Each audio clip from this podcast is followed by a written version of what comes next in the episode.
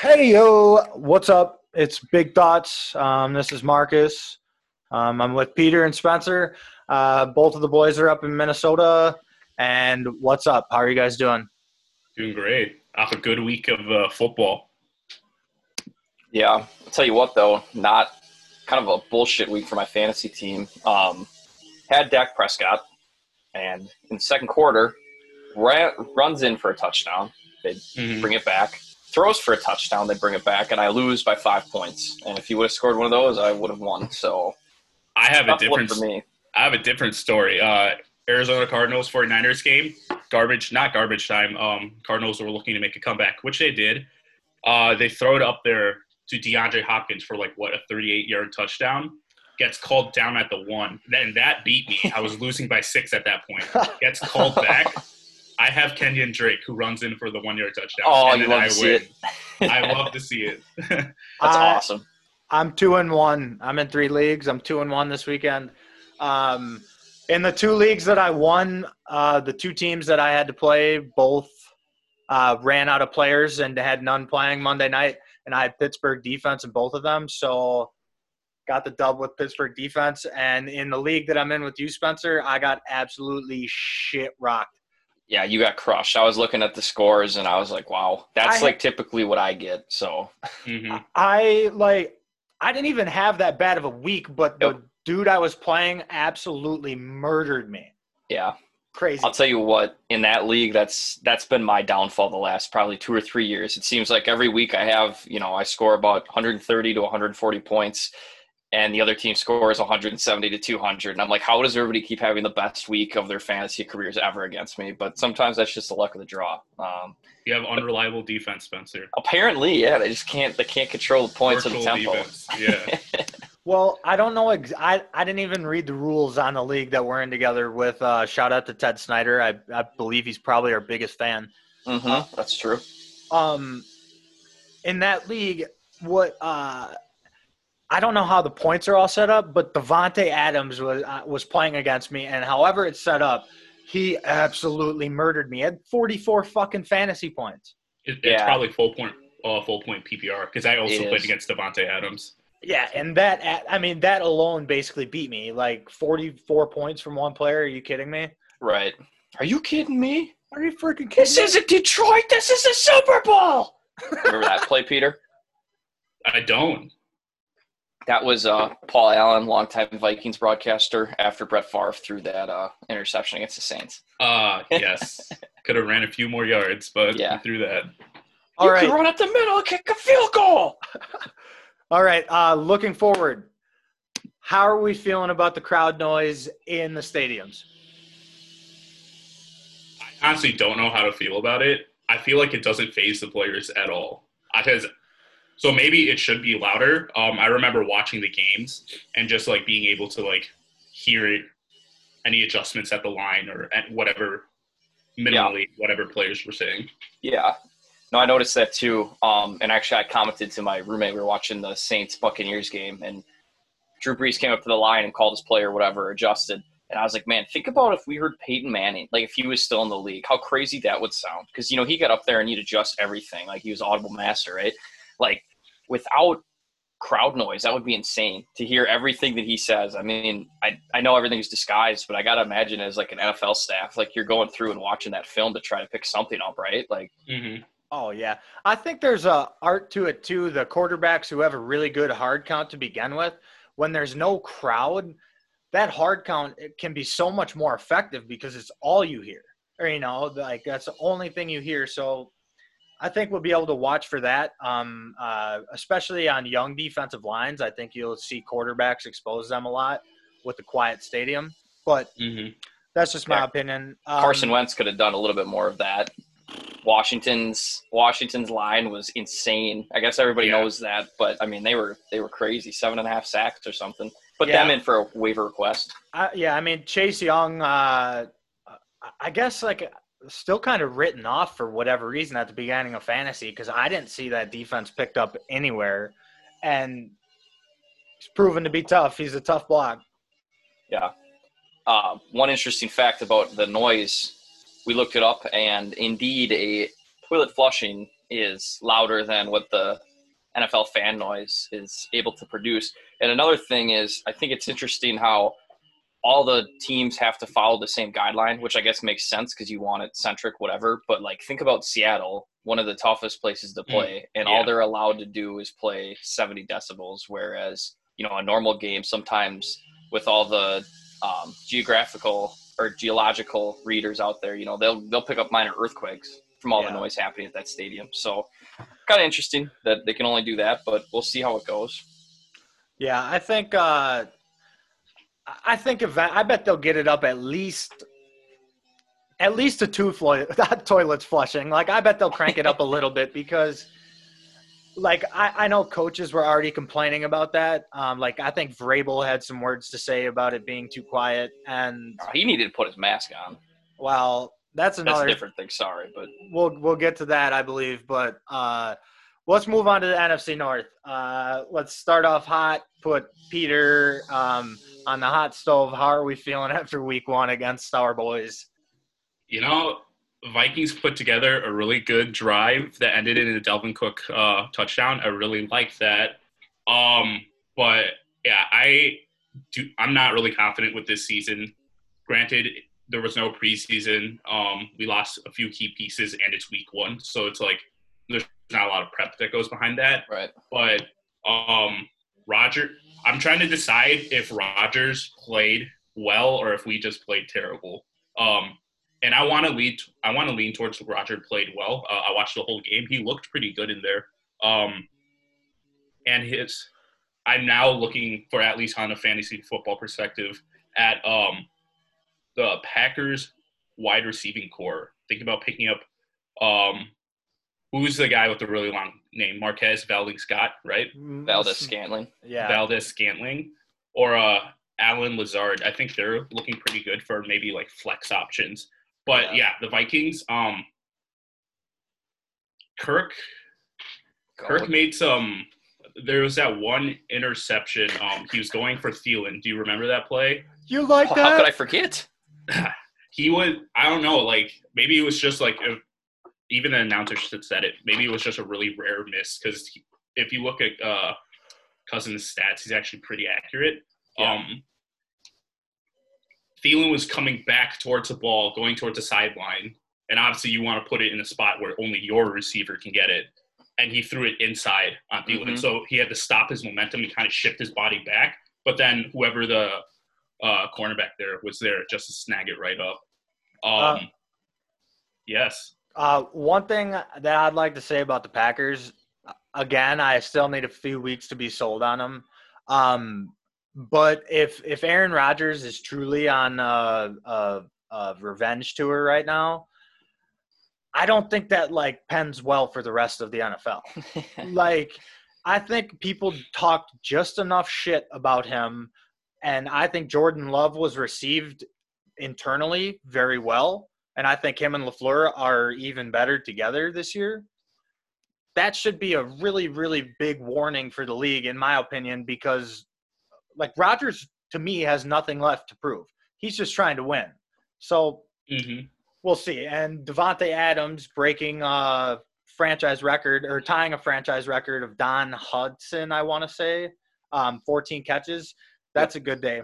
Um, I think the two Vikings linebackers, the middle linebackers, Kendricks and Barr, mm-hmm. are the potentially the two best linebacker, middle linebackers in the league. Mm-hmm. So talented but the cornerbacks on the Vikings combined going into that game only had nine starts between the two of them. Yeah. And they got exposed against a very good wide receiver and a very fast wide receiver. Yeah, and um, an interesting thing, kind of going back to what you said, Peter. Um, in the Saints and Buccaneers game, Tom Brady, that's what that pick six was. It sounds like mm-hmm. the exact same route, except the cornerback jumped it, read it, whatever, and he mm-hmm. threw it inside and he took it. And another thing if you don't think that Aaron Rodgers is a good football quarterback or that he's not on a revenge tour, the GOAT, then you don't know anything about football, and I don't want you listening. There, I said it. So to the five people, our version of, of Rick from Red Deer. If you don't like that, then get over it. Um, hey, uh, look up some towns in uh, Wisconsin that we could find a good uh, like. We'll find our Rick from Red Deer, a fictional person, just to talk shit at every episode. I will. Um, I'll, I'll do that. Quick quick note on the Packers: forty-three, Vikings thirty-four. Just the score in case you missed it. Um, Yeah. Also, quick note on that as well. Uh, the Packers scored the most points of any team in the opening week of the NFL. So suck on that one, everyone who said the offense is bad. The score shouldn't even been that close. Thielen got a garbage time touchdown with like two minutes left in the game. Um, Which didn't help my fantasy team. Let me tell you. helped my fantasy team. Let me I'm tell sure you. it did. Peter. I love garbage time touchdowns. Um, but yeah, I'm not. I'm not very optimistic. Oh, it's week one, weird season, no Yep. preseason, coronavirus.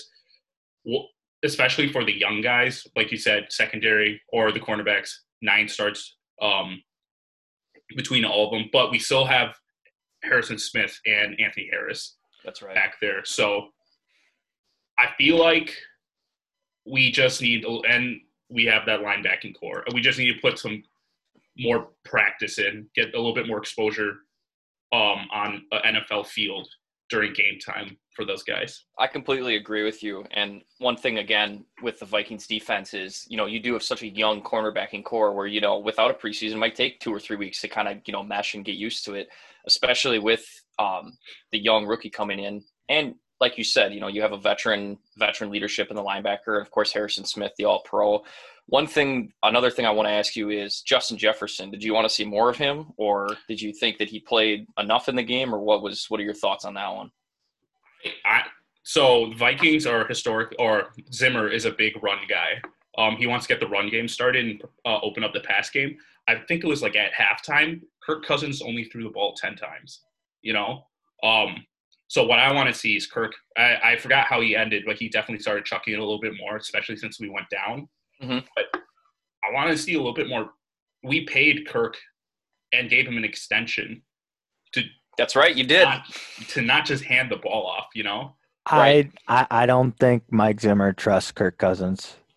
I feel like he doesn't either. Um, and Kirk Cousin is Cousins is very wonder bread. I thought Philip Rivers was the whitest football ever or football player ever, but my God, listening to like Mike uh, Kirk Cousins is mic'd up. yeah, I wish. Uh, have you seen the video where him and Thielen are yelling at each other in the sidelines? That's oh, it's one of my favorite videos. That's so I haven't. Oh man, it's I'll send it to you. But basic, actually, you know what? I'll put it on Twitter. Everybody can see it. So Thielen, there, I don't know. He must have thrown a pick or something. It was last year sometime, or maybe the year before. And Thielen is like on the sideline. He goes, and then he like cuts and he's like doing all. It's so funny. Oh Yeah. man. There's Um, another clip of uh, Kirk. He got sacked, and he's just like frick, and like walks back to the sideline and yells frick again. And I'm just like imagining a dad at a barbecue that actually burns like a few dogs. You know, frick. Um. So, how's your outlook now on the Viking season? Where do you see it going? eight and eight. I think we're going to be very mediocre. We're going to beat the teams that we need to, and I think we play the NFC South this year, don't we? The NFC North does. yes, Uh, because we yeah. play the Saints. We're going to beat the Saints because we'll always beat the Saints. I'm going on record for that. Yeah, ah, you always do. Yeah, but Stefon Diggs beats the Saints. Hey, 2009 NFC. Cha- oh, is it 2008 or 2009? We will remember that. We have a chip on our shoulder. 2009. This isn't Detroit. This is the Super Bowl. For the, that that that put a curse on the Saints for the next 20 years. Every time the Vikings beat the Saints in the postseason, we will beat them. Not a blowout. We will beat them in the final seconds of the game. Um. Okay. I so, sure hope so for your sake, Peter. I do too. So, uh, moving on to the rest of the North, um, Bears played the Lions. Uh, oh boy, oh Yeah. boy. Um, I'm not convinced at all on Trubisky. I think that uh, the uh, Lions secondary went and uh, had a little dumpster fire in the fourth quarter. Show me defense, maybe. Show me three weeks of good Bear football, and I'll start talking about maybe they're all right. I, I, Well- I, I still don't trust them. I, I think what sums that game up is there was a screen grab of the game with like two minutes left in the third quarter where the Bears were kicking off to Detroit and it was 24 to 20 or whatever, or 24 to 3. And it was the, I don't know if you've seen the video of the old guy where he's, yeah, where he, he's like, oh, oh, oh, he's like getting like mugged and he has a fake heart attack and he pulls out a gun. He's like, call an ambulance, but not for me. And yeah. it was like, so it was call an ambulance because it was 20 to 3. And then it was after Mitch Trubisky threw that touchdown with like 30 seconds left. He's like, not for me. So I think that sums it up pretty well. Yeah. Um, uh, one thing that I'm kind of mad about, uh, TJ Hockenson, I. Oh, ANF. Yeah, I should have fucking put him in. Uh, I don't know. I, am definitely going to play him in my flex next week. Uh, Stafford is so consistent in the middle of the field that I, you know, mm-hmm. I trust it. A tight and, end in the flex. How do you feel about that, Peter? Oh wow, that's interesting. I mean, bold strategy. Had, he had 18 points, and I have Mark Andrews. So, I mean, if if it keeps if he keeps playing well, I don't see why not. If he's going to get you the points, put him in that flex. You know. Um, um I, I, think from that game as well. Sorry. Uh, no, yeah, no problem. DeAndre Swift, all right, all right. Definitely saw glimpses of what we think he will be. Still has a lot to prove, though. Yep, and I think I I so he definitely should have caught that pass. Um, yeah.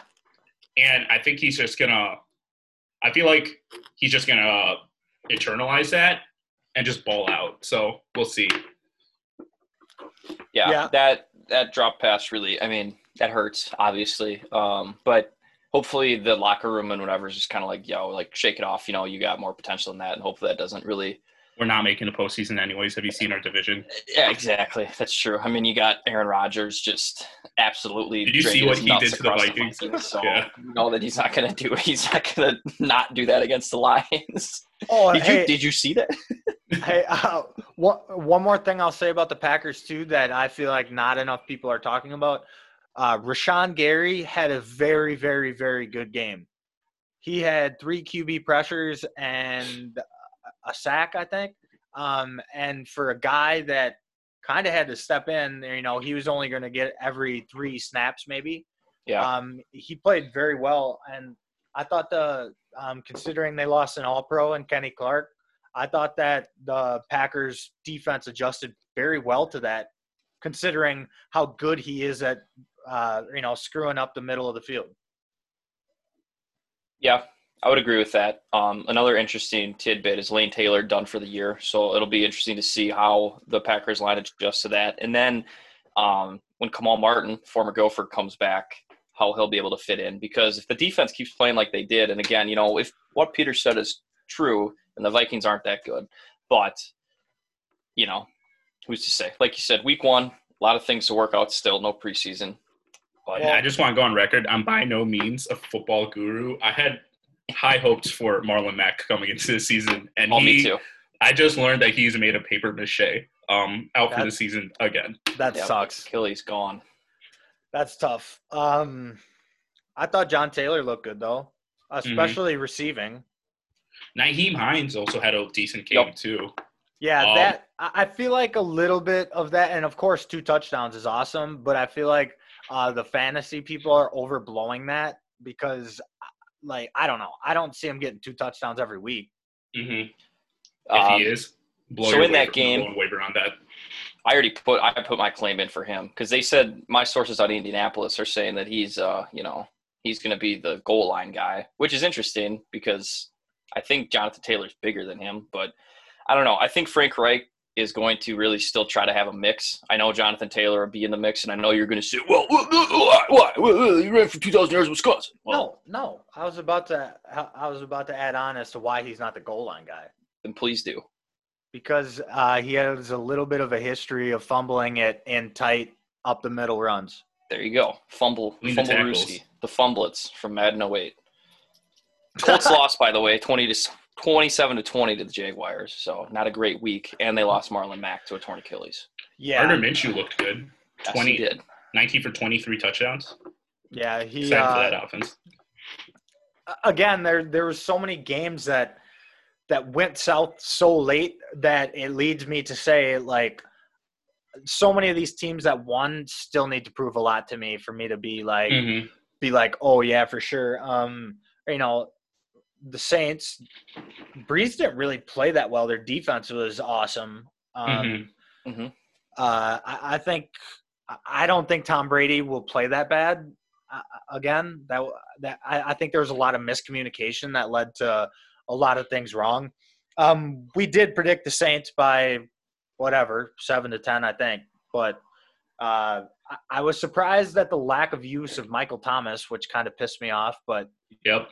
Oh yeah, Uh, me too, dude. like even I don't know if Gilmore was go- or not Gilmore. Jesus, wrong team.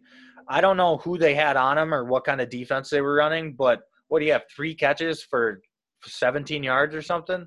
Something like that. He did not play well. And did you see that?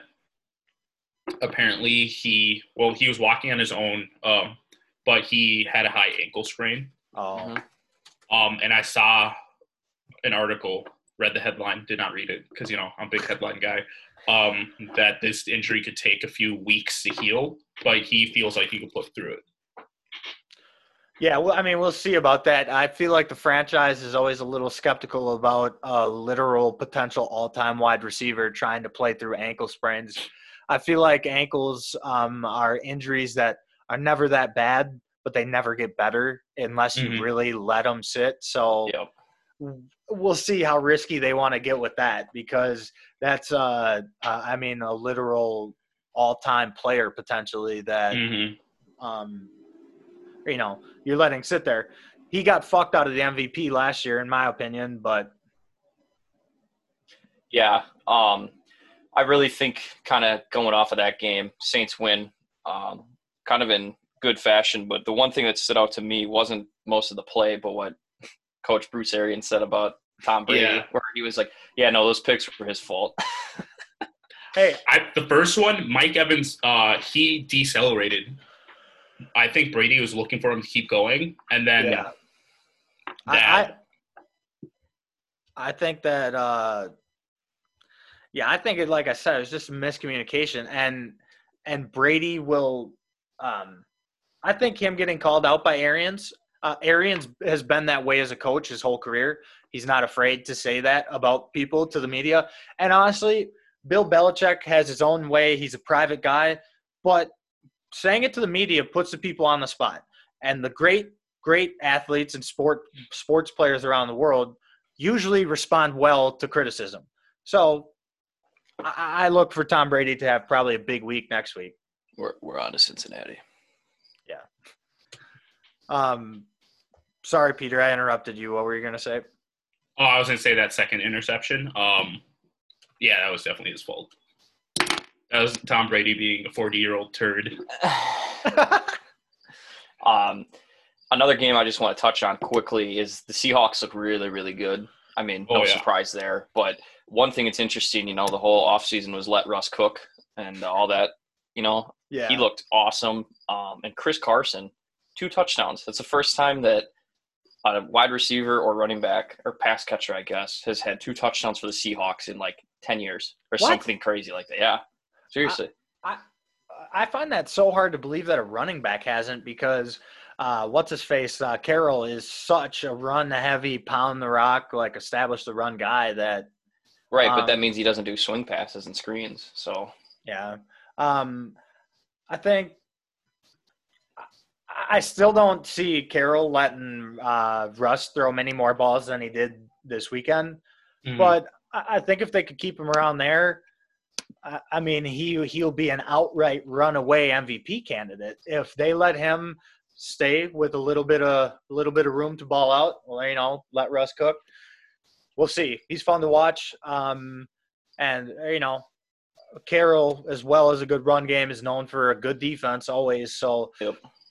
Uh, consistency. That's a measure of Russell Wilson, and that's a measure of Pete Carroll. That's right. I will. I will say though, Chris Carson. Um, usually when I am picking up running backs or looking at running backs, I like looking at the carries, the Mhm. amount of carries I get. Um, because you'd think that if a person has 20 carries or plus 20 plus carries or somewhere around that, that they're the guy, the the primary back for them. Right. Um, and like the, obviously, the more touches you get, the more opportunities you have to like maybe break off for a big play or get in the end zone. He only Chris Carson only had six carries What? that game. Yeah, Seriously? but he had uh I think maybe six receptions for um two touchdowns and then um a couple yards as well.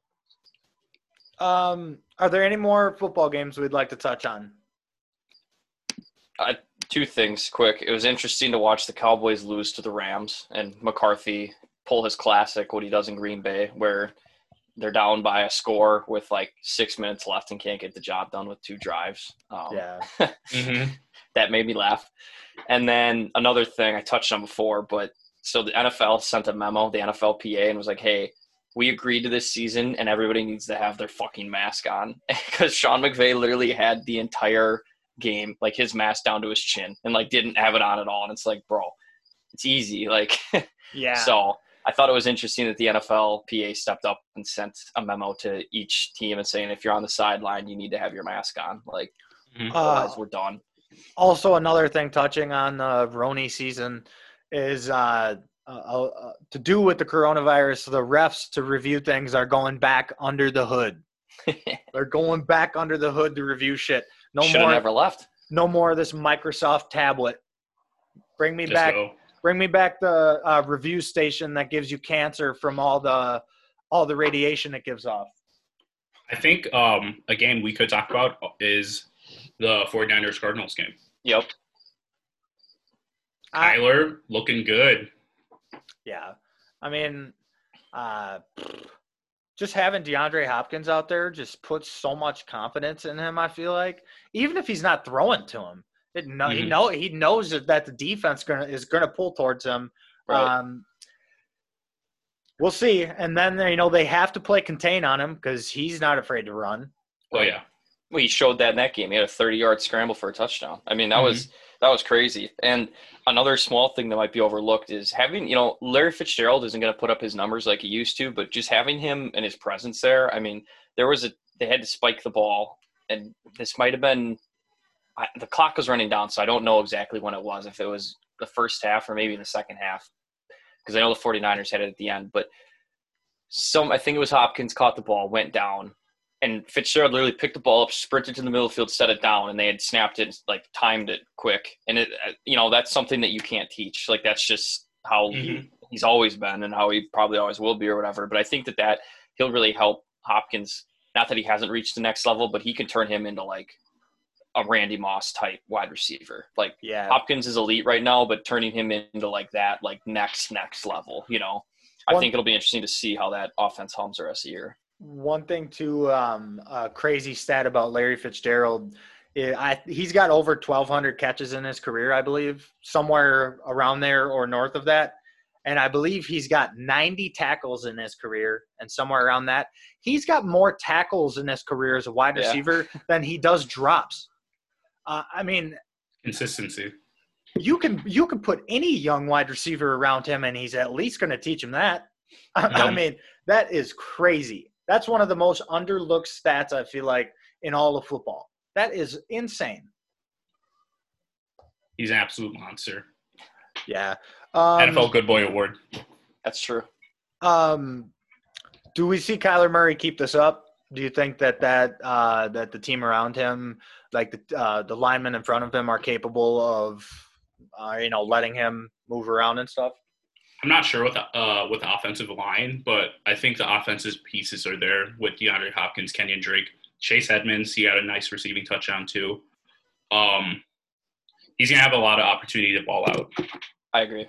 Big time, uh, like you said, big time opportunity. And sometimes when your line falls apart, I mean, he's a speedy guy and he's like a mobile quarterback, so that helps a lot. You know, he's not going to be trapped and bogged down in the pocket. He can he can get to the outside, he can step up, and then you know he can turn that into ten to fifteen yards, anyways. So hopefully, I mean, I I'd like to see the Cardinals do well. I mean, I think they're they have great uniforms and they're in Arizona, so obviously, you know, I like them. But The it'll be interesting to see, like you said. I- What'd you say? The I- Birds. yeah, that's right. I'd like to see them back to like 2006 or 2008 level talent when they were like you didn't want to play the Cardinals. I, I don't know why. It seemed like it was fun. Uh, I don't know. We can be done with the NFL for now. Uh, we'll we'll move on to some hockey. Uh, my boy, my boy Joe Pavelski uh, and the Dallas Stars are going to the Stanley Cup.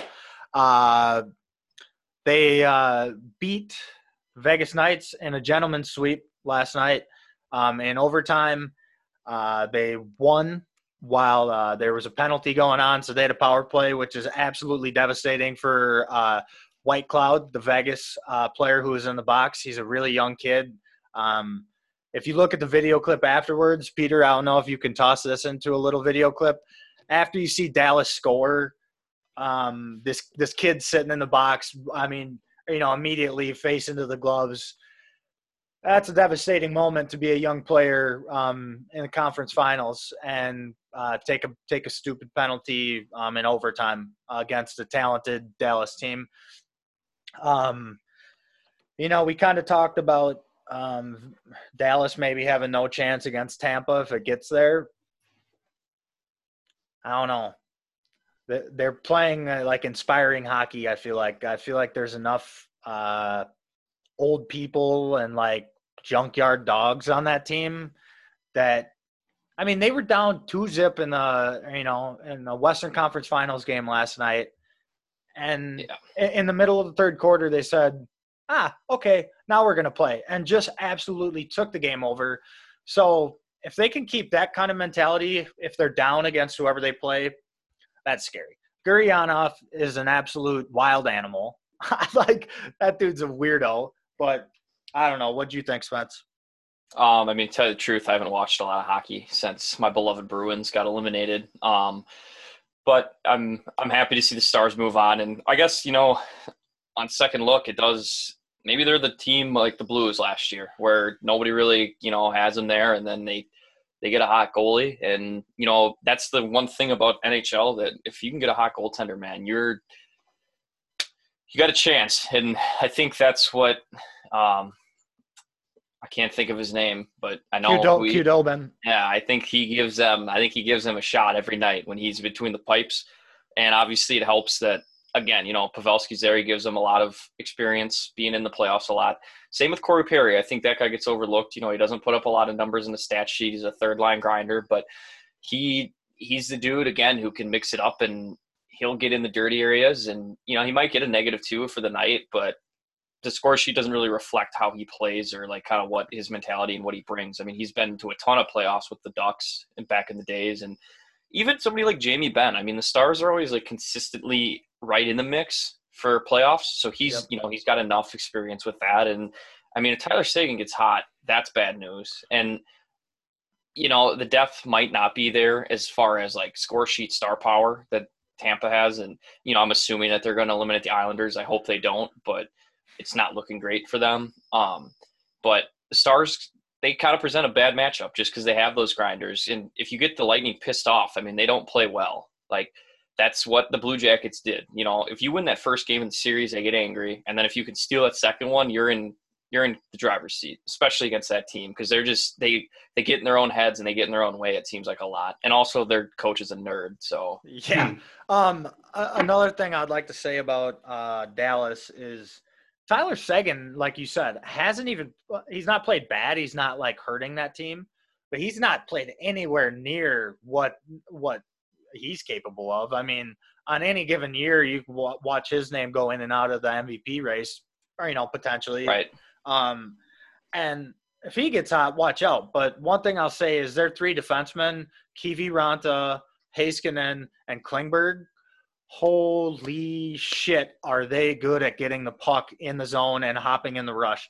They make so many opportunities um, for that team in the forechecking that it's pretty fun to watch. Um, Heiskanen, I, I think you'll watch win three Norris trophies in the next six years. I think he's an elite level def- defenseman. He's really young. He's huge, um, huge. Uh, but I don't know. Like you said, Corey Perry's an absolute rat. Uh, he brings that level to that team. And then your captain and Jamie Benn, he's the biggest dude on the ice.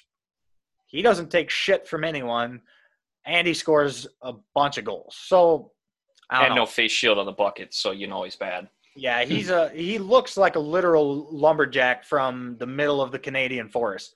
Uh, uh, another thing I'd like to say, uh, congrats to Pavs on tying third all time American playoff points record. And they'll move on to Lightning Islanders.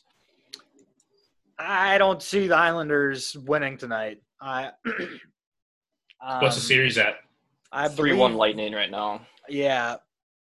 Uh, so I don't know. I think it would take a pretty inspired performance from Barzal and Anders Lee, uh, and a very, very, very good goaltending performance. I wouldn't be surprised tonight to see Tampa, since they can afford to probably drop a game here, be very aggressive on the forecheck.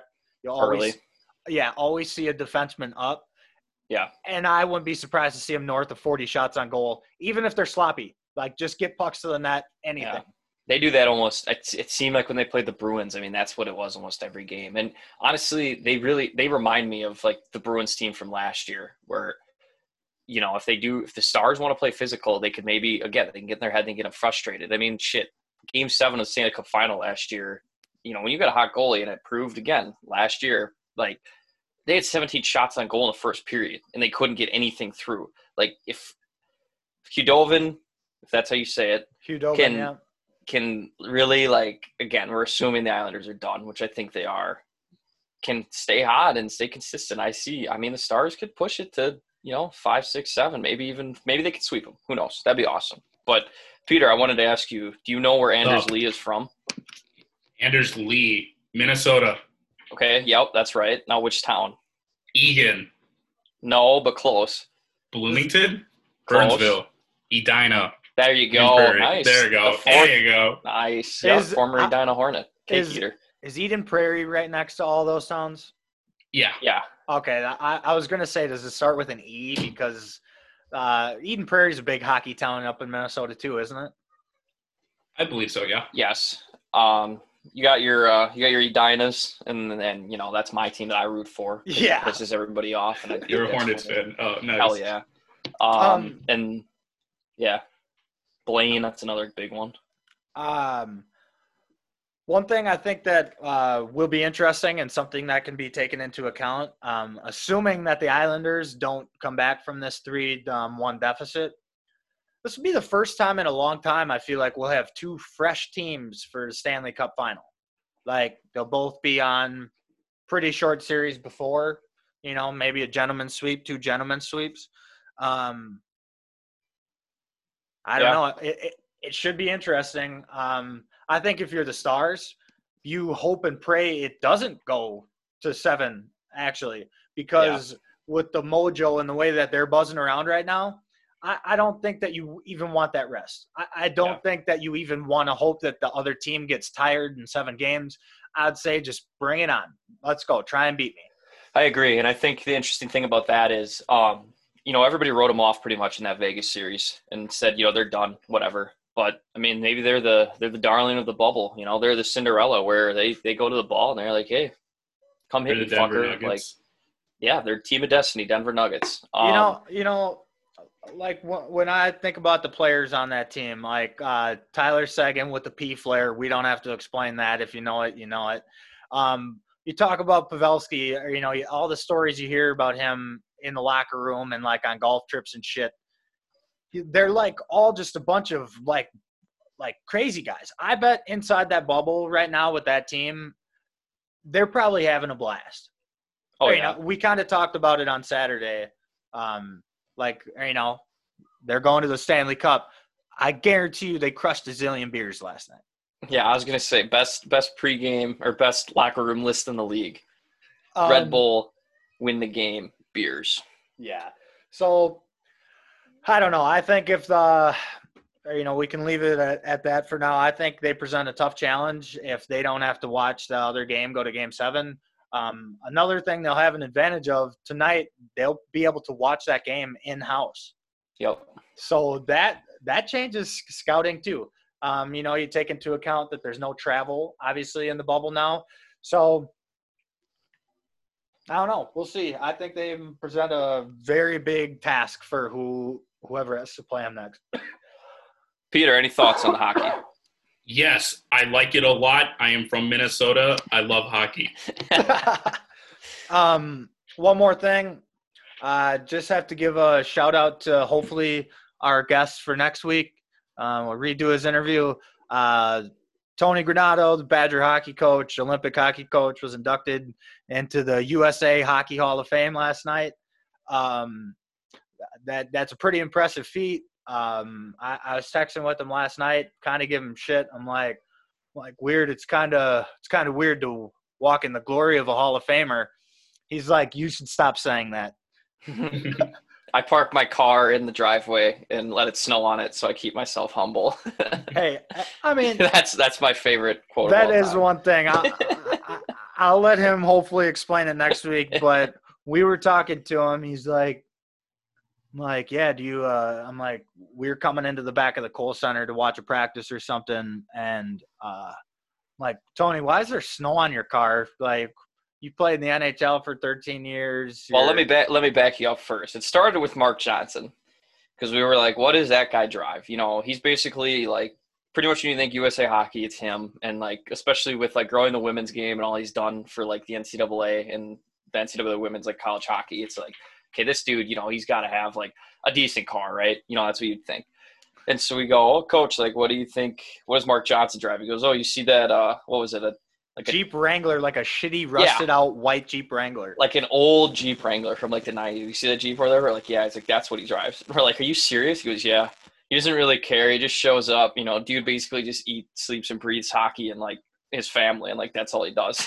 like, and then so Marcus asked him, and you, you can continue now, but you got to have that set up in there. Yeah, I'm like, I'm, I'm like, uh, I'm like, coach, what? I'm like, what the hell? Like, I know, like, not trying to talk about money, but like you look at his career, you know what he's done. I'm like, why are you parking outside? Like, why is there snow on your car? He goes, well, every day when I get up in the winter, I like to keep myself humble and wipe the snow off my car and get in a cold car and drive to work. Best quote of all time. There, there's great. there's something to be said about uh, uh, old, old, long-time hockey players. They're mm. they're a different breed. Um, it's enough hockey for this week. Uh, hopefully, uh, we'll be able to break down the first game or two of the Stanley Cup Finals by the time next episode ro- rolls around. So that'll mm-hmm. be exciting. Um, MLB news. Sorry, my my boy on his 15th start, first complete oh, game yeah. of his career. boy. Threw a no hitter against the goddamn Milwaukee Brewers Suck on that, Brewers fans. You guys can eat my butt. Alex Mills looked like an absolute animal out Wait, there. Wait, what'd you call him? Alec Mills. Oh, I thought you said Alex. No, Alec Mills. Oh, um, one thing I'll say, uh, not just trying to ram it down whoever's ass. Um, he was a walk-on college player, undrafted, so that's pretty sweet. Um, also, it is the only time in history that the White Sox and the Cubs have thrown a no hitter in the same season, and they're the only two teams to do it this year. So that's kind of cool. I'll be curious to see if we get a late one. Um, you know, maybe some late game heroics, pitchers trying to sneak into the playoffs for their team. We'll see. What do you think about it, Spence? Uh, I mean, it sucked. You never want to get no hit, but I mean, whatever. Cool story, I guess, about you know him being a college walk on and everything. Um, not a not a great not a great look for the Brewers, but I mean, what are you going to do? You know, you can't you can't uh, make an omelet without breaking a few eggs. So this will just be that'll be a key crucial moment in the World Series film when they talk about you know this team really came together. They get no hit late in the season, and then they you know they storm back and kick the shit out of the Cardinals in the next five series that they play them in, and they make the playoffs. So World Series film, I don't think it starts there, but I think that's a very key component of their story. We'll see. I think uh, I think it all still depends on Yelly getting the getting it hot, getting the groove back, perhaps. He, perhaps. He's one thing that confuses me, he's starting to hit the ball a lot harder than he was at the beginning of the season, which is good, even if they are for outs. But the strikeouts this year is like at a whole different rate. I mean, he was like one of the best in the league last year at not striking out, and Yeah. now and now it's really high. And what, what do you think that comes from? Is that confidence right now, just trying to make contact with anything? Mm, for me, I, I do think, and I, I don't know if other people will agree, but I really think that it does come down to still the whole spring training thing. I mean, if you look at a typical season, we're still really only in May. If if it's a normal schedule and everything, um, and really, I mean, if you if you say let's say the first three games, and I understand that spring training is different intensity wise, but the first three weeks of games is a spring training. So now we're really only in April still it's a slow start. You, you know, I mean, I think that's kind of what it boils down to. I think you can see the same thing. I mean, Javier Baez, your shortstop, has always been aggressive in the zone. Everybody knows that. But this year it's been like Horrible. he has no control over it. And I think, again, that comes with spring training. Um, I and think really just another thing that, especially with Baez, and I, JD Martinez is another example, is that you can't look at video during the games now because of the coronavirus. Like they took that away because it's confined space and they don't want people down there and whatever. And I think that affects hitters a lot because when you're used to seeing the film, I mean, Peter, you know, you've been there. You're reviewing a podcast or something, or you're oh, Yeah. doing some digital editing, and you they take away what you're filming. You know, you can't look at the film. and- watching form and everything. Exactly. Technique. And so let's say, you know, you're like, okay, I'm used to seeing my swing. Okay, I broke down here, so I have to readjust. Well, now you can't see that, and you kind of have to go off the, you know, the mind thing, and you, that, that's got to be a, a big difference. Well, I- I think too, like you said about uh, Javi, is a person like him and just the way he plays baseball is a lot like a really aggressive three point shooter. You can't really tell him to change his swing because you don't know what the negative effect could that like could bring Right. with that. Um, at least him and Yelich alike when they do get on base, their base running ability you know, Phenomenal. even if they're not getting hits, not producing at what they would like to do, they change the course of a ball game on defense and while base running. Yep. So there's things to be said about that. No, absolutely. Um, how are we feeling about some of these races? I mean, we're getting down to it. Two weeks. We got two weeks left. Yeah. Um, well, one thing I want to touch on, Peter, you're a Twins fan, correct? Yes, I love the Twins. I'm from Minnesota. I like the Twins. So, uh, my roommate is a huge White Sox fan, which is unfortunate. But last night they're playing the Twins, and Twins are down three to one in the ninth inning. Byron Buxton hits an just a great hit. The ball gets stuck under the outfield wall. There's a padding, and you know there's like that little lip where the Yeah. water, so like the groundskeepers can get under there. And the ball got stuck there, even though so Eloy Jimenez, the White Sox left fielder, throws his hands up, and Buxton kind of like stops around second. He's like, "Wait, like what the hell?" And nobody calls anything, so he just runs around and has an inside the park home run, which they almost throw him out on. But I think the controversy here is that Eloy literally just went down, reached down, and grabbed it, and it wasn't a home run. And they Yeah. didn't win anyways, and it's not like they lost by one run or whatever. They didn't have the bases loaded. But I thought it, I thought it was interesting because that could play a huge part in this mm-hmm. series. That one game, the Twins were down one game going into last night's game. They end up losing, so they're down two. Another interesting tidbit about the White Sox is that they're nine and one against the Royals and the Tigers. So to beat the shit out of teams that they're supposed to beat, which is what you want to do.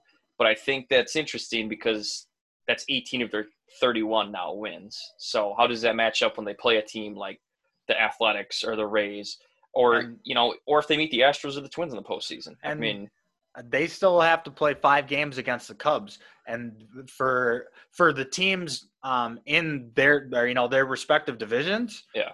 that's a huge series for the AL uh, Central and the NL Central. Yep. That's really could fuck a lot of things up. Um, so we'll see what happens with that. Uh, do you uh, do you think the White Sox run into any trouble against better teams on Detroit?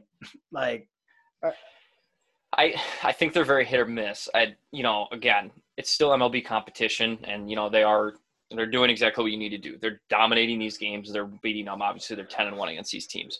But I think there's something to be said that if they run into again a team like the Athletics or even the Blue Jays, I I don't think the Blue Jays are to the White Sox level by any means, but I think that you know if you do run into a team like that and you've been playing worse competition, it can play a role. And I mean, who knows? Maybe they'll win the World Series this year, and I'll look like an idiot.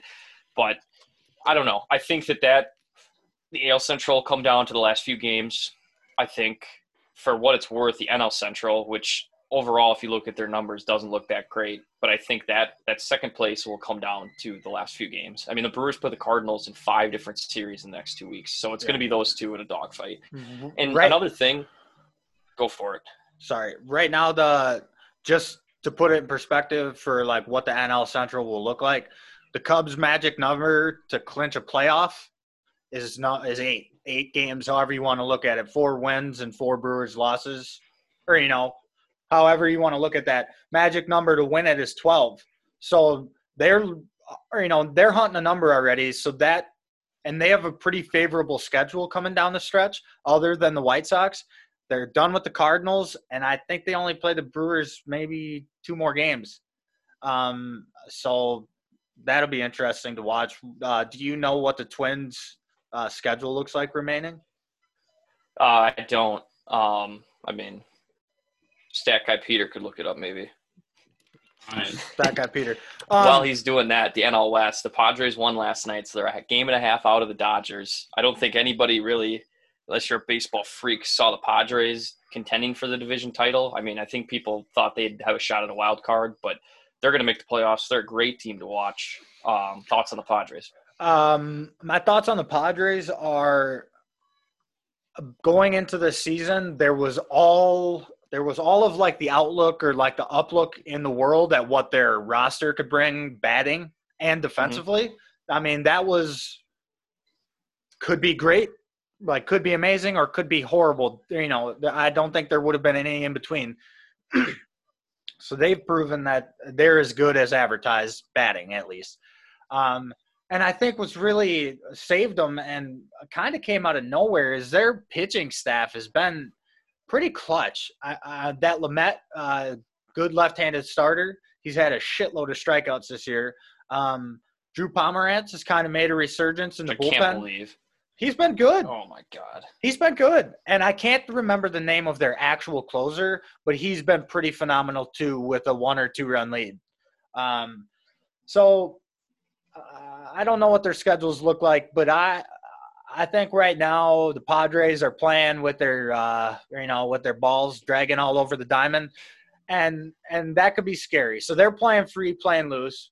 The Dodgers are playing with just raw talent. I mean, not that there's not raw talent on the Padres. We're watching that unfold right in front of us, but the Dodgers are playing with proven already talent, and they're proving it again. and their pitching staff, eh, at least their starters, uh, prove dominant in the regular season. But watch out for Clayton Kershaw in the postseason because he fucking sucks. um, Peter, did you find that twin schedule? I did. Twins play the White Sox three more games, and they move on to the Cubs for three more games. Then they play the Tigers for two and finish off the uh, season with three games against the Reds. So they have a favorable schedule, I would say. I mean, those those games against the White Sox, they have to win. I would say they have to split with the Cubs, or if not, they have to at least steal a game in a three game set, if that's what it is. Um, I think they make the playoffs. I see them there.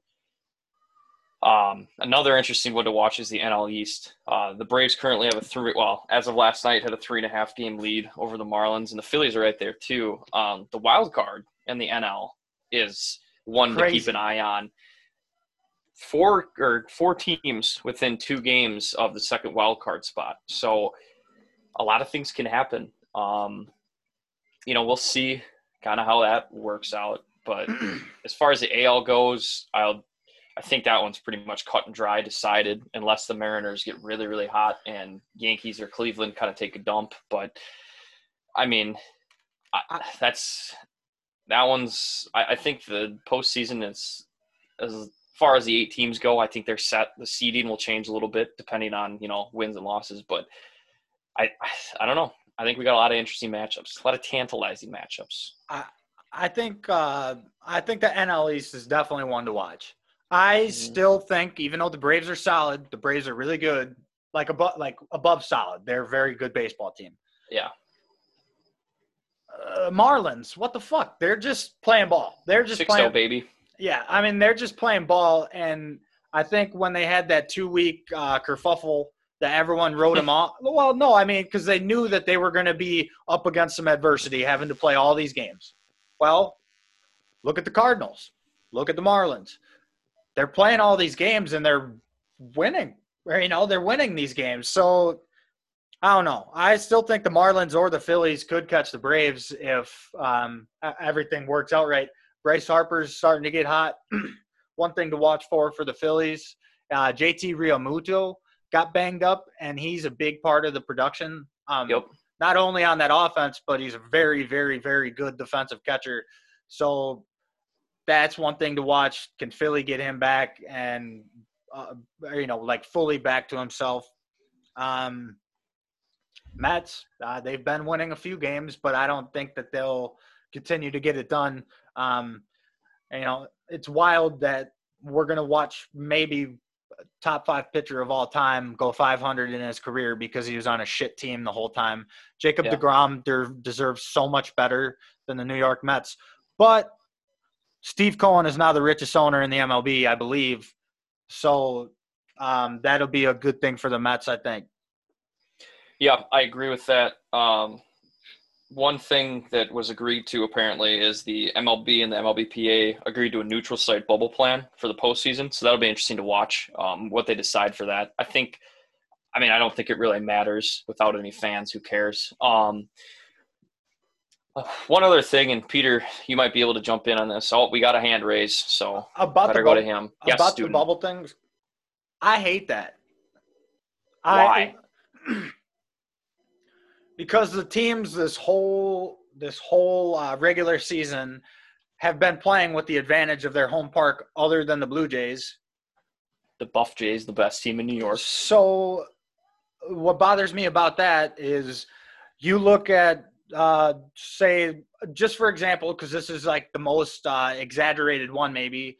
You look at what happens to Wrigley Field in late September, early Oh, yeah. October. That that stadium changes the ball game. I, I mean, it, or you know, either the wind's blowing ten out or ten in, and that that changes. Or you know, I don't. I like that advantage and disadvantage that teams have in in ballparks depending on the weather. So I, yeah, I understand that they don't want anyone to get sick, and the less travel, the better. I, I fully understand that. So I, I'm not yeah. gonna. I'm no, not, I get that. not gonna sit here and bitch about it, but there'll be part of me that wants to see baseball in the home parks late, dark September nights, whatever. That's fair. Um, I think it'll be interesting to see. You know, it sounds like they'll probably pick southern sites, obviously, because it'll be warmer. But I mean, if the Dodgers, they're, it's been thrown around the Astros, the Dodgers, and um, potentially the Marlins or Texas Texas Rangers will be sites, or the you know the Angels or the Padres. But I think again, it'll be interesting to see how if the Padres are selected, will they move their series to Houston, and will they move Houston to the Padres bubble so they don't have like you know they're actually playing in their home ballpark. See, I, I don't know if it'll matter uh, because it clearly it didn't matter in hockey, but you know with baseball, it's not just a hundred foot rink. You know, it's everybody's got different things. I mean, you look at the Red Sox or you look at the Yankees. Let's be honest. The Yankees build their team to hit that short porch, oh yeah. and if they get that taken away, I mean, it's just it's a different game. right. The the launch angle for a team that's built to push pop ups out of the ballparks doesn't work well in big ballparks. That's Um, right. One thing that I wish, I guess, and I don't know if I'm being selfish because of like where it's located. Well, if it's about the Cubs, then yes. No, no, not not about that. But say say they win the Central, say the Twins or the White Sox win the Central Mhm. for that, uh, and say that they're maybe winning their conference, or you know, like they're the true number one seed. We don't know that. We'll see. The Dodgers most likely, or the Padres will be, but whatever. Why why isn't there going to be at least a beginning of a bubble at Miller Park? why can't one of these series or a few of these series get played at Miller Park? Great stadium, hitters ballpark with the roof closed. Yeah, I mean, it hasn't been announced yet officially, so we don't know the sites, but I guess that's a good point. I mean, it is closed. It's an enclosed stadium. Um, I I don't know why they would do that, unless they would say it's because Wisconsin is having like a tough outbreak right now. Whatever, I'm not sure. But that's a, you bring up a good point with that, and it would be interesting to see that happen. You know, in a place that isn't out west or in the Yeah. south or whatever. But Well, and and that too. So say the White Sox and the Cubs win the division. They're both of their divisions. That uh, you know they busted Chicago already during the regular season. So if we're talking about reducing travel, they don't even have to fly. They don't have to go through Right. the airport. So I don't know. No, interesting, especially with the Twins too. I mean, the Twins will be in the playoffs, so you look at that. You could use, you could put the maybe an AL East. I mean, if if everybody if it plays how it does, White Sox would play Cleveland, so that's close enough to Miller Park. The Rays would play the Yankees. They would maybe go to Florida.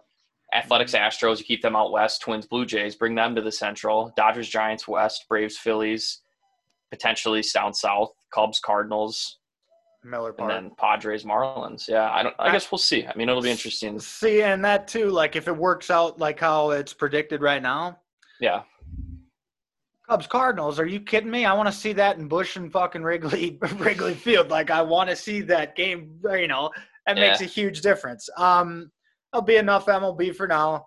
Uh, let's get on the NBA. Uh, Oh yeah, we- my wheelhouse. can Yes. we talk Peter's been Peter's been waiting to speak. last Tor- half hour. Toronto? Toronto. I'll tell you what that is. Oh my God! How does it feel to be a Toronto sports fan right now and have Boston ruin your fucking life for literally the last fifteen years? Oh, oh, that's right. That's right. Um, Yeah. Uh, Peter, could we get another clip piped in here of The Rock talking shit about Toronto? Oh, of course. Uh, I love Toronto though. Um, this clip. Uh, we'll hear it, but it, it's something. I'll send it to you. Like the Um, Wayne the Rock Johnson. Yeah, when he's on stage and he's like, Toronto, do you know what this is? I'll tell you what that is. This is the jabroni beaten, blah, blah, blah, blah, blah. like, and something, he ends it, blah, blah, blah. And Toronto, the Maple Leafs suck. it's Pretty funny. Um, verbal meme, but whole, yeah, we'll get that clip put in because that's just funny. But, Peter, let's hear your thoughts. yes. um, What do you got to say? I think Toronto, they just had a tough series. They definitely could have taken it from the Celtics. They obviously went to game seven after being down, what, 2 0 opening the series. But down the stretch, you, especially in the playoffs, like you realize how much star power, how star power is so important. Obviously, the Celtics, they have Jayson Tatum, Jaylen Brown, Kemba Walker, some like a pretty solid core of guys um, who demand a lot of attention on offense. And then you look over at Toronto, and you don't really know who their go-to guy is. You want to say it's Lowry. Um, he's obviously like been a big part of their team for last year's season and this season. Made a lot of big plays, but I don't know. I think Lowry does not have. He doesn't have the size and skill set to be that number one option. So if you're looking at size, you think, oh, maybe it's Pascal Siakam but he is Mhm. so so inconsistent. When he's hot, he's great, you know. Yeah. But like, I don't think he's very reliable. Um, he's not. He, he can't like take the ball and do it himself. Whenever if you watch him play, whenever he goes left, that is just a 50-50 ball. He'll get he'll get stripped. He'll lose a handle. Something will happen. Um, I think Toronto made it so far because there's such a good core of guys and they're so Mhm. well coached by Nick Nurse. But they need Kawhi was really the guy who tied it all together. Um, and they need a guy like that, a star power. It's just a little bit of star power on that roster. I I I don't know if the Spurs can make it happen or what. And I don't know if it's even possible with the way the contracts look. But I wouldn't be surprised to go uh, to see the Raptors try and go get DeRozan back.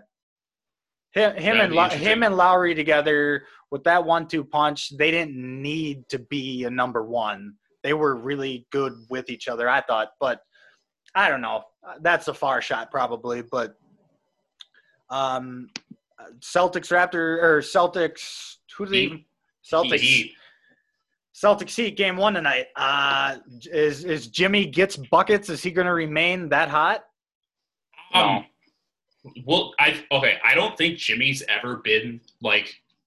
Obviously, he's an all star. He's like physically gifted, but I don't think he's ever been like the best shooter, the best athlete, or I think he even said this. He's never been the best person on the court, but he just has. He's just he just wants to play. He just wants to win. Um, and if you look at Jimmy, he obviously came from the Bulls to the Timberwolves and then to the Sixers.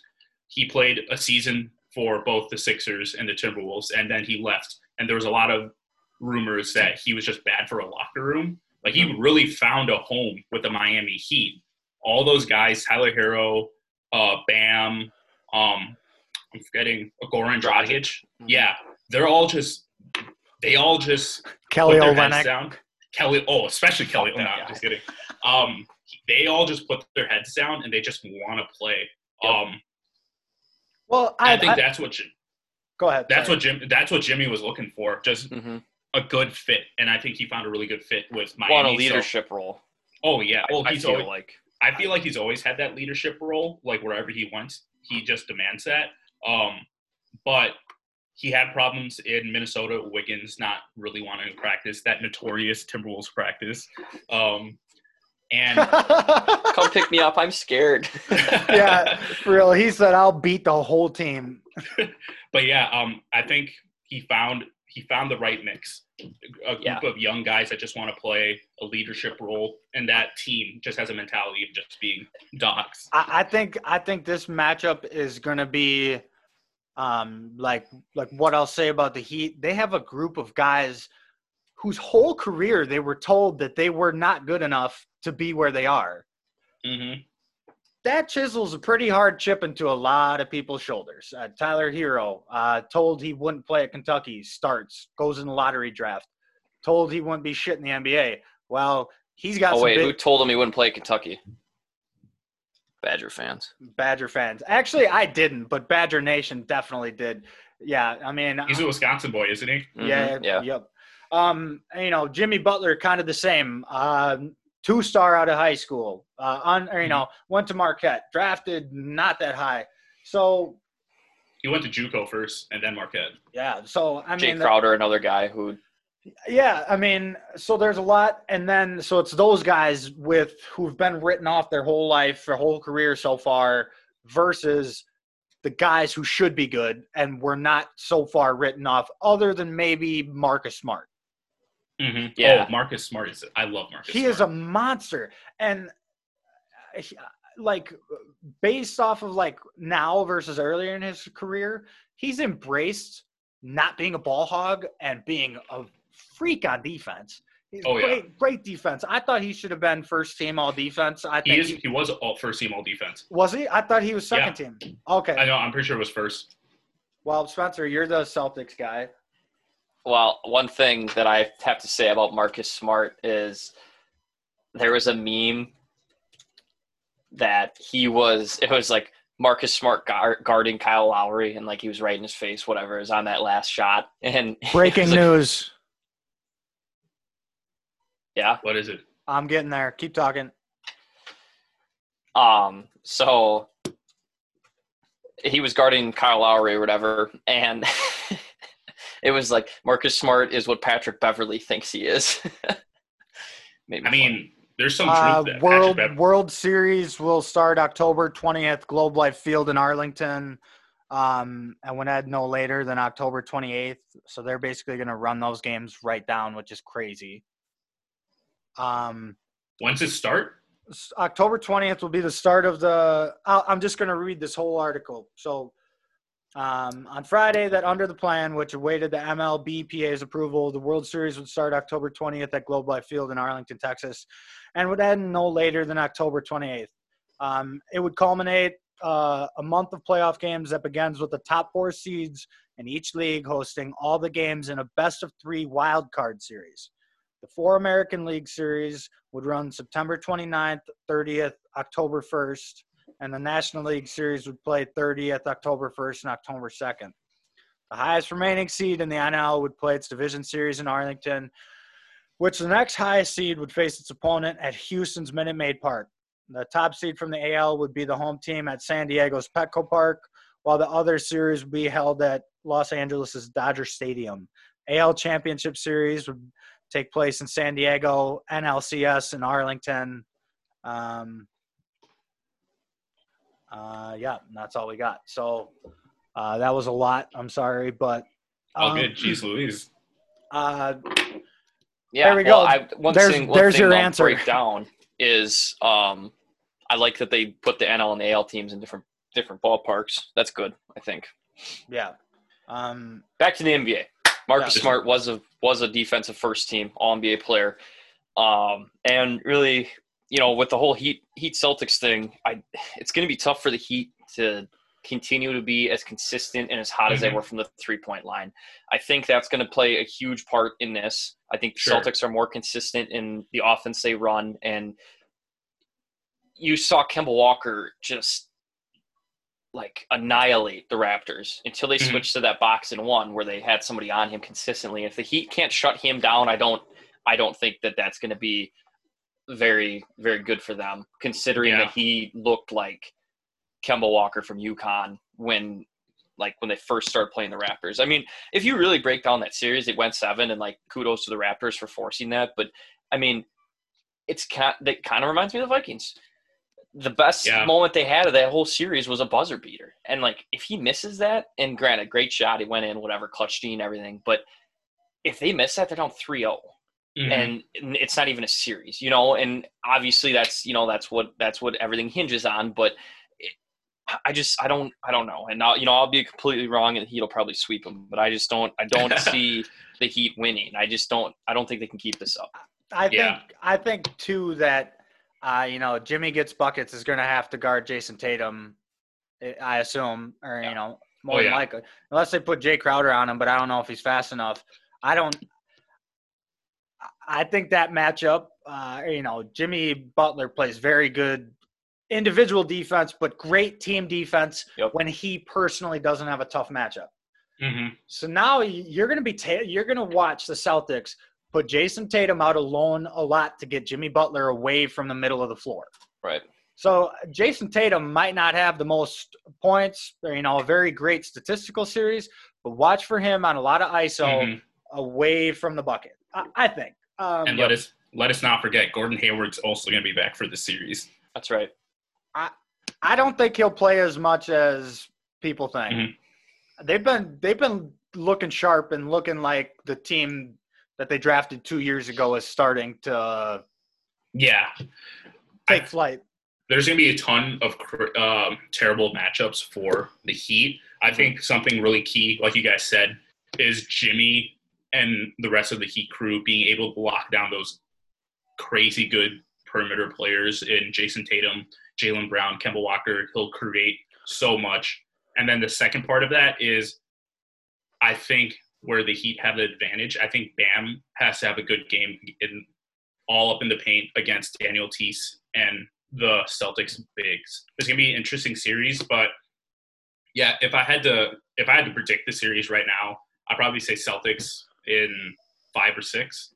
Um, I'm excited nonetheless to see Right. Jimmy ball out on the Eastern Conference stage. Well, It- and I'll I'll say this about the whole, like what you said with the Daniel Theis thing and Bam Adebayo. Um, Mhm.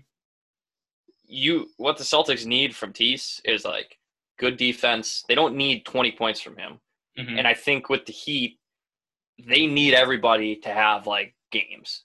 They Mhm. can't have somebody. They can't have Tyler Herro go three for nine shooting and only have twelve points. They need him to have eighteen and five assists, and they need Mhm. Butler to have twenty and ten, and they need Goran Dragic to have fifteen, whatever. Like the Celtics, if Jayson Tatum, you know, like you said, if he gets taken out to draw him away from like ISO, whatever, in the corner, if he only has six to 15 points, which I don't think is going to happen, like that's not a big deal. It doesn't matter because they'll have Jaylen Brown go off for 30 or they'll have Kemba have 25 or whoever, you know, and I just, Yeah. I don't think the Heat have enough weapons. So I- I, I'm going to follow you with that prediction and say Celtics in six. I think uh, like what you guys were saying about Theis, uh, uh, you know, saying that he doesn't need to have 20. Uh, I- think you look for him to have six or seven points and mm, 10 boards and one or two blocks a game. That's what Mhm. you need out of him. Uh, you know, the, the rest of the guys will find a way to produce, I, I imagine. And I don't see Theis really stepping on Adebayo's toes and really Mhm. throwing down a big game against him. Right. Adebayo's a really good defender. Right. hmm Um, something something that I saw with the Raptors in the Raptors series as well is Theis.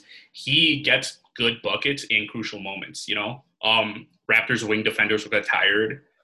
They'll throw up, or the Celtics will throw up a shot. Theis will be right there the, for the rebound and put it right back up. Or somebody creates drives baseline, drives towards a paint, uh, pulls center off of a Theis, and then Theis gets an easy two point bucket. As long as you like it's not it's not much. It's like very very like old school basketball. I would say like scoring around the uh, basket, but it's it's enough um, to put it's enough to put a beating on an opposing team's roster. I would say. Yeah, no doubt. Um, as Prediction? I, I got Celtics in. Celtics in three. They're gonna call the series off. Ah, jeez, I don't know. I really like what we just talked about. Makes me want to say in five or six as well, but uh, look at what the Heat did to the Bucks. I know Giannis. Giannis got hurt, but I'm going Celtics in seven. I, I think they have.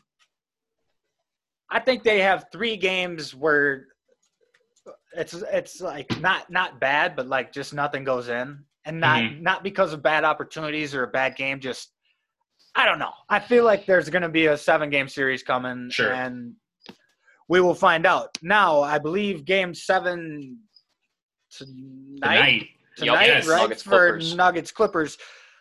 Oh boy, uh, if the Clippers lose tonight, is there trouble in paradise? Yes. Um, I think if you're if, if you're a Bucks fan, you want the Nuggets to win because obviously the Heat um, upset totally upset the uh, the Bucks um, in the second round of the playoffs. Giannis got hurt. Let's not forget he got hurt in the fourth game um, before halftime. People say that he wasn't healthy that whole series potentially, and he just was playing. Yeah, I think uh, it was either in game three or game two. He tweaked up his ankle, and then game four he finished it off and had to sit out the rest of the game. I will give you that. Um, but I think what the Nuggets have is what the Bucks really should go for. If you guys didn't see, there was a little bit of media buzz with um, the Milwaukee Bucks because Giannis unfollowed all of his play, uh, all of his teammates. and Yes. team. I call I call on Marcus raising his hand. Okay, so um, because I, I I deep dove, I deep dove into it. Um, Went in. he um every year he unfollows everyone but his family um so he can focus on them since he Oh, put so okay. that so that was like another headline because at first i saw it i'm like what the fuck he just said a week ago that he wants Yeah. to say so i'm like what's happening here so i read into it and uh you know classic bucks twitter like the fan pages and shit they all debunked it right away so he that's not a big deal and the Bucks came out last night and said that they are willing to spend over the luxury tax this year and the next coming years to bring basically whoever Giannis wants in. So they're they're going to have to if they give him a super max. Yes. Yeah. so so they're about to bring in a piece. They basically said, Mhm. "Here's the money we have. You go pick who you want." Essentially, like Yeah, um, he. I saw, I saw that. Obviously, he was saying, "I want to stay. This is where I want to be." That's like moving teams is not in the cards right now. Um, and he wouldn't go back on that after saying that a week before. Also, he just had, went on vacation, but before he went on vacation, he had like a three-hour lunch with the Bucks GM slash owner. I forgot who. And I'm they're they're just talking basketball for three straight hours. Who to bring in, how to bring him in. So yeah, I think Buck or Giannis is gonna stay.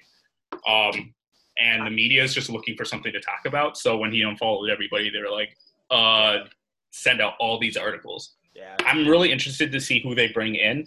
Um, Khris Middleton is uh, great, but They'll keep need- it, they'll keep him. mhm, he's your three. He's not your. You need a big guy like Giannis um, that will just dominate uh, near the basket, but then you need a guy that can get his own shot, like with the Nuggets. Uh, to segue to the Nuggets, Jamal Murray, Nikola Jokic. Those are two great players that demand a lot of attention. Mhm. Jamal Murray can take the ball himself and find his shot and open up opportunities for a lot of other players. Yeah, I think I- think the Bucks where they go this offseason, I see Eric Bledsoe being gone in an in an attempt to get a big player. Um, I see probably one of the Lopez brothers gone. I, I don't I- don't know if they'll go away with Brook because Brook has now made his best two career years in Milwaukee. So you'd think that you'd think you'd want to keep him around. Um, I think DiVincenzo will be a guy that'll be shopped around with Bledsoe. Mhm. Uh, he definitely brings an element to the table. A reason they might keep him is because he's, Mhm. he's cheap right now. His contract won't won't cost anything, so he's a guy you could probably keep around. But there's going to be some tough decisions to be had, uh, you know, in Milwaukee. Uh, Yeah, lot lot of tough conversations because I think this team does like playing together and I think Mhm. they are good together. But Giannis needs a killer. He needs a Yeah. killer to play Oh, yeah. play guard or point guard. Let's finish Nuggets Clippers. yes. I don't- Uh, I don't, I don't- think you can predict what's going to happen because game the the Nuggets have they were down 3-1 last series. Now they're down 3-1 again. And they're like that kid that in the third quarter of game 5, they were down 16. They came back and won. In the third quarter of game 6, they were down 19. They came back and won. They're that kid that turns in their assignments like they'll start a paper before midnight and turn it in right away and then just get an A on the paper. yeah, Um, for real. and I absolutely love it. I and with that said, I don't think I I can't I don't feel comfortable giving a prediction for the game I do. because you don't know if like if the Nuggets are just going to lock in, take this momentum. Yeah, The team Clippers, yeah, the Clippers.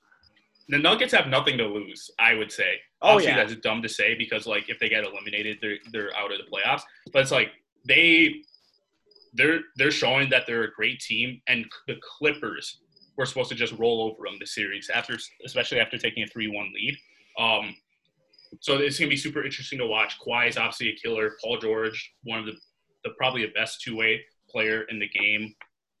But, but then but Nick, yeah, but but we'll see who shows up tonight. If playoff Yes. P shows up tonight, or if regular Paul George shows up, because uh, I don't know. He's been rather inconsistent uh, in Mhm. between playoff performances as well. So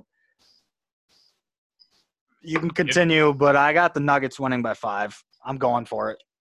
do it. I, I like the call. Um, yeah, it's really weird. The Clippers go on really, really long scoreless streaks, and that blows my mind because they have guys like Paul George and Kawhi Leonard. Um, I think they only scored 25 points. Sheesh. Like uh, when the eh, no, they only scored 25 points, and like when the Clippers or the Nuggets started to come back, they were outscored like 40 something to 25. So they got absolutely demolished. Um, it's gonna be an exciting series. I think Jokic is Jokic and Jamal Murray. It's gonna rest on them creating a lot of opportunities, like the last few games, for uh, all their uh, all the players around him, for Michael Porter Jr., for Gary Harris, um, and yeah, actually, that's all I have. We we need. I know you said you don't want to call a prediction, but we need one. We, uh, we'll, uh, we need one for old takes exposed. I think the Clippers are going to dial in and they're going to win by 10 plus. Holy shit! You just talked up Jamal Murray and Michael Porter Jr. and Jokic so much. Yeah. That is I, not what I was I expecting know, you to but you, you, you can't go three games straight. Blow. You, I don't think the Clipper. I think the Clicker, the Clippers are going to have to just lock in. Um, they had they dropped two games, but I think Kawhi has that mentality where he's just gonna forget about it, go out there and play.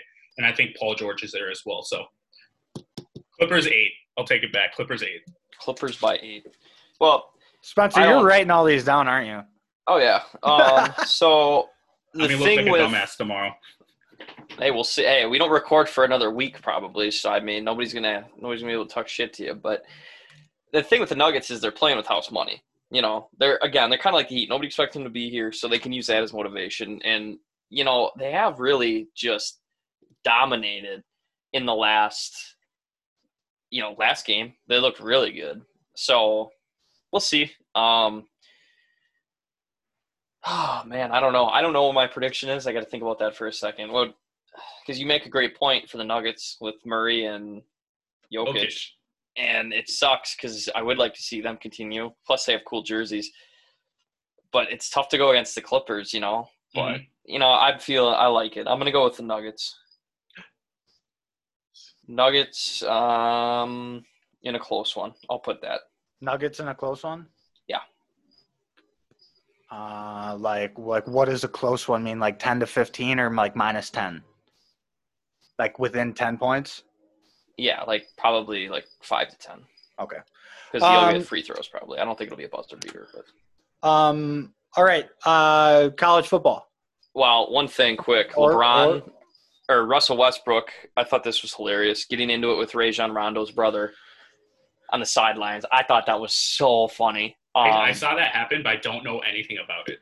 I don't really either, but it sounds like Rondo's brother was just talking mad shit, and Russ was like, "All right, like I'll talk back, whatever," and they were just yelling at each other. And it was funny because people were like holding Russ back, and he's like, "Dude, like it's fine. Like I'm not gonna go fight him. I'm just, you know, I'm I'm, I'm gonna take care of it. Like don't worry about it." You want to know what's funnier though?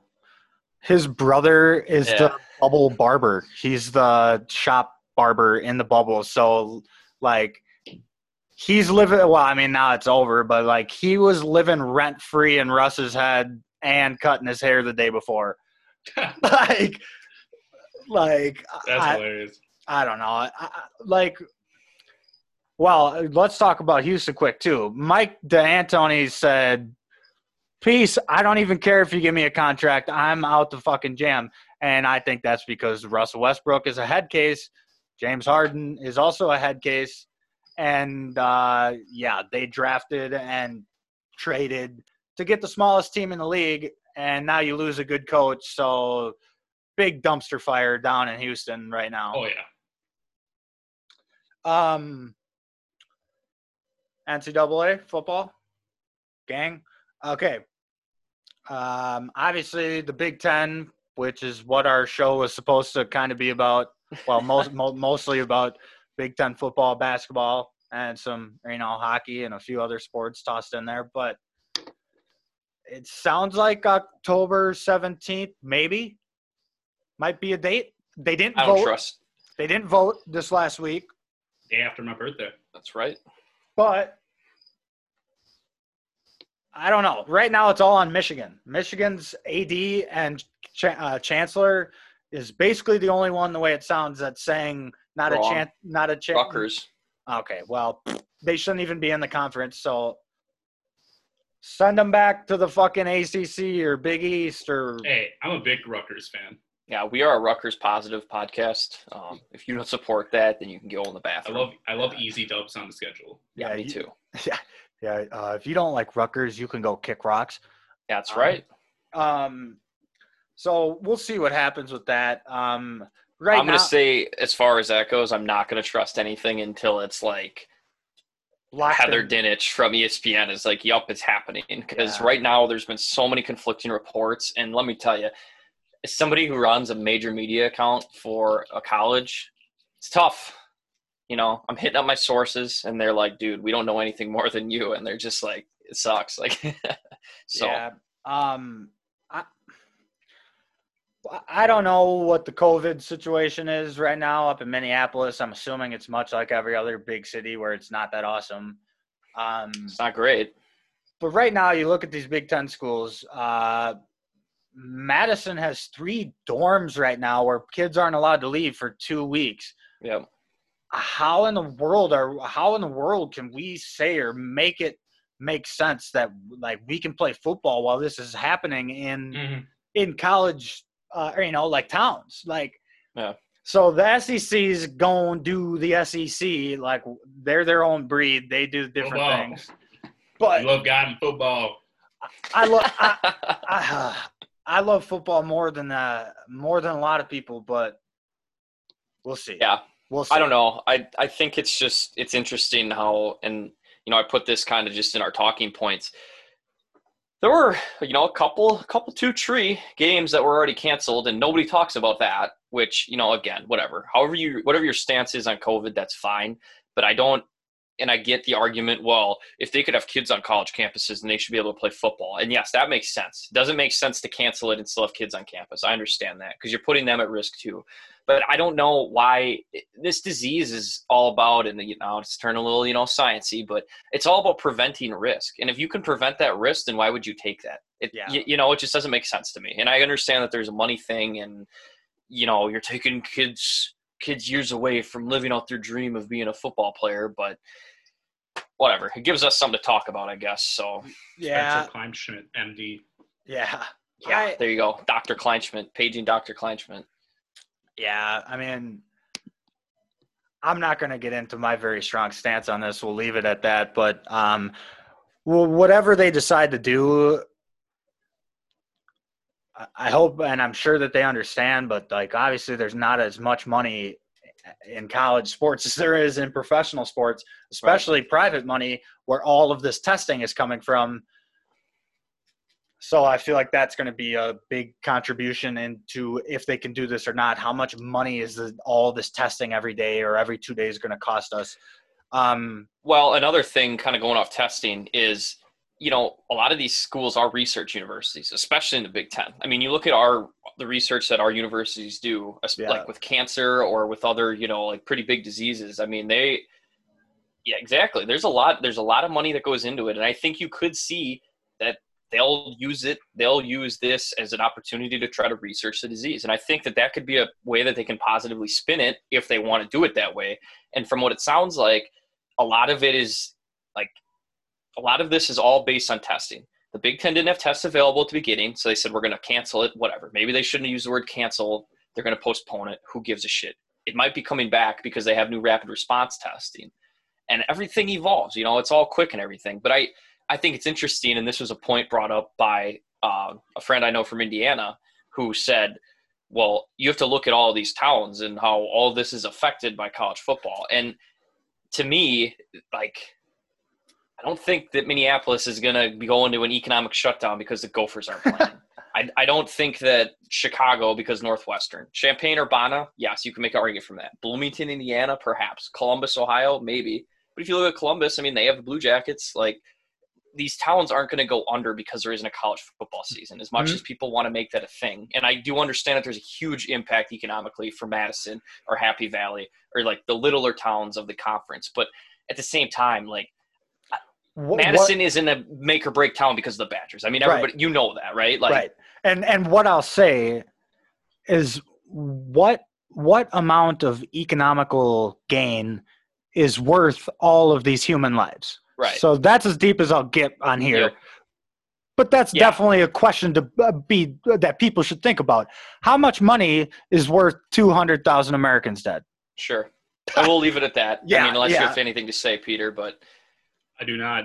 This has um, been Big Ten Thoughts, MD. no well just wait to all of us. just wait just wait we're uh oh okay we weren't wrapping it up uh the big 12 all the teams in the big 12 better well texas is on its way back we'll see but for the last like five-ish years every tech or every big 12 team should thank oklahoma for staying relevant Mhm. because how many times do we have to watch coastal carolina run all over a Big 12 team to open the season.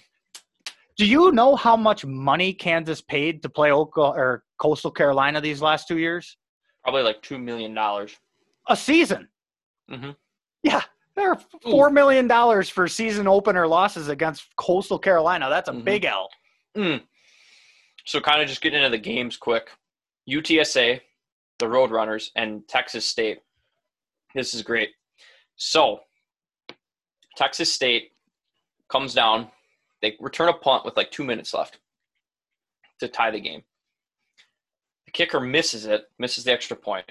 In overtime, they have the opportunity to win it. The kicker misses the field goal. Yep. UTSA wins it. Yeah, three. I, I saw that, and it was like a chip shot. It was not like Yeah. that far. Another Um, one interesting. My Campbell Camels, the uh, the best logo I think in arguably college sports. 27-26, there's like no time left. They score a touchdown. The coach says, "Fuck it, we're going for two. And I was like, "Oh, let's go, come on!" And then they didn't convert it, which sucked. But Uh, that was a really good game to watch. Um, was that Texas might against be Georgia back. Southern? Yes, against Georgia Southern, 27-26. Campbell lost. Ah, How do you feel about Georgia Southern? What do you mean? Didn't you guys take a weird loss to them like two years ago? I'm pretty sure we beat. No, we beat them last year. We Yeah. should have lost, but they couldn't close. So, Oh, maybe that's what it was. yeah. Sorry. Um, oh, you're good. We're clutch. Gophers Um, are clutch. Yeah, sorry about it. So a few games canceled that um, I don't know. I mean, Virginia, Virginia Tech, uh, you know, weird game to cancel, or you know, like it's weird to see that that might not get played now. We'll see if they can make that up.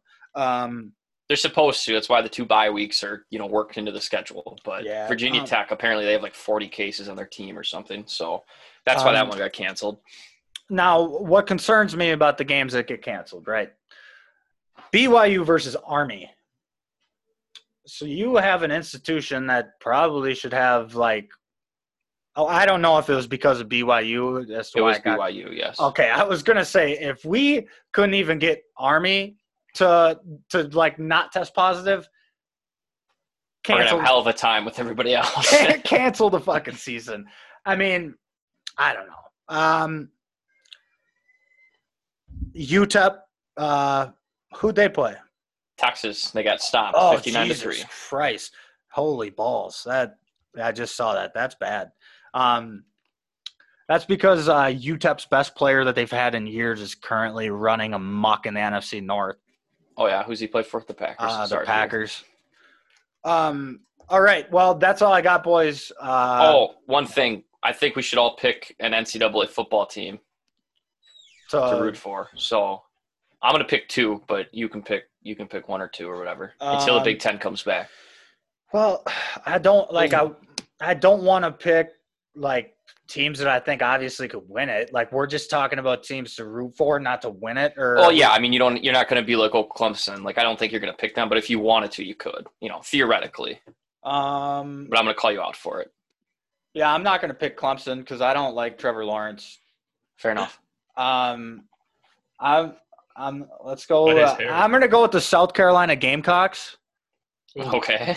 Um. Strictly because their name is Gamecock. You're picking them. You don't want to pick anybody else. Um, I'll pick them and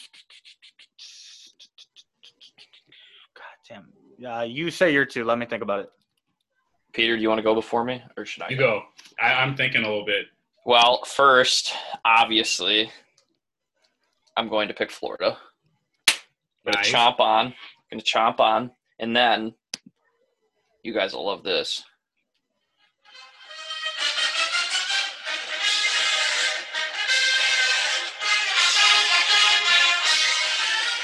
We're back.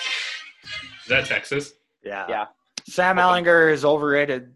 That's fine. You can think that, but I I, I do think Texas makes a playoff this year, and Florida. Um, Peter, who, for you. Peter, who you got? Oh, I don't even. I don't watch a lot of college football, but I'm just gonna throw it out there. Maybe Notre Dame oh, yeah, that's tough. Um, uh, and Foof. I'm gonna pick one more team. I'll pick a team in the SEC. Let's go to Auburn since we stomped them. Oh man, The War. Eagle. That, Yes, that one. That hits Spencer, close to why home. didn't you pick them? I don't know. Um, I don't know. I it just wasn't wasn't for me. I guess. I- ah, jeez. Oh, duh. So, baby. so I'm going. Uh, you know, South Carolina. I, I, is it pandering to pick LSU and Coach O? I mm, I don't think so. All Kinda boring that you picked two teams in the same conference. That's okay. Yeah. Okay. Fuck it. I'm going uh, the Gamecocks and Coastal Carolina. They're my team. I like them. Coastal Carolina. Yep. Riding with them. Ooh, Arkansas State and their team to watch. Yeah, they are not bad. They have a star wideout. I can't think of his name. I think his last name is Pruitt. Maybe I'm completely off, but they That's have a tight end. That's a tight end on the Titans. I know. No, I know, but I think they have a wideout um, that is pretty impressive to maybe watch out for. But um, that's all I got. Um, I believe by the time you're hearing this, uh, it'll be Thursday around noon, Noon Central Time. noonish. Um, Nooner. nooner. Do you boys got anything else? No, thank you to all of our listeners, especially our listeners from Japan. You give us a lot of support. Do we have listeners from Japan? No, That's shit. We gotta, we gotta, we gotta make content then for them. Like we gotta talk about like the Japanese professional baseball league. I What? I uh I was like damn that'd be that would be quite the random reach. Are like 20 people that we know that always listen to it and Japan. the entire No. island nation of Japan. not just a few people. The whole country of Japan loves our podcast. Could you imagine? Like, you know how they have like, I, I just picture I don't know why like have an entire stadium and then we're just on like the jumbotron, like just talking. Yeah, And like you know how lit their like baseball games are, where they have like cheers for every player and like everybody like gets into it, like just doing that. That'd be hilarious. Um, Um, shout out to Alan from Antigo. I think that's going to be the guy instead of Rick from Red Deer. Um, oh, yep. Okay. Alan from Antigo. So, Hey, I have I like a qu- I have a quick message for Alan. okay. You think your opinion matters, but it don't. Fuck you, Alan. yeah, there you go. So, if All you're right. listening, Alan, punch your steering wheel a few more times. kick, kick rocks. Yeah, pound, kick rocks, pound buddy. sand. Uh, that for sponsor and for Peter and for myself, that's Big Ten Thoughts, Big Thoughts. Um, enjoy some football and hopefully, Enjoy some- responsibly. yeah, enjoy responsibly. You never know how crazy that shit can get. Mhm.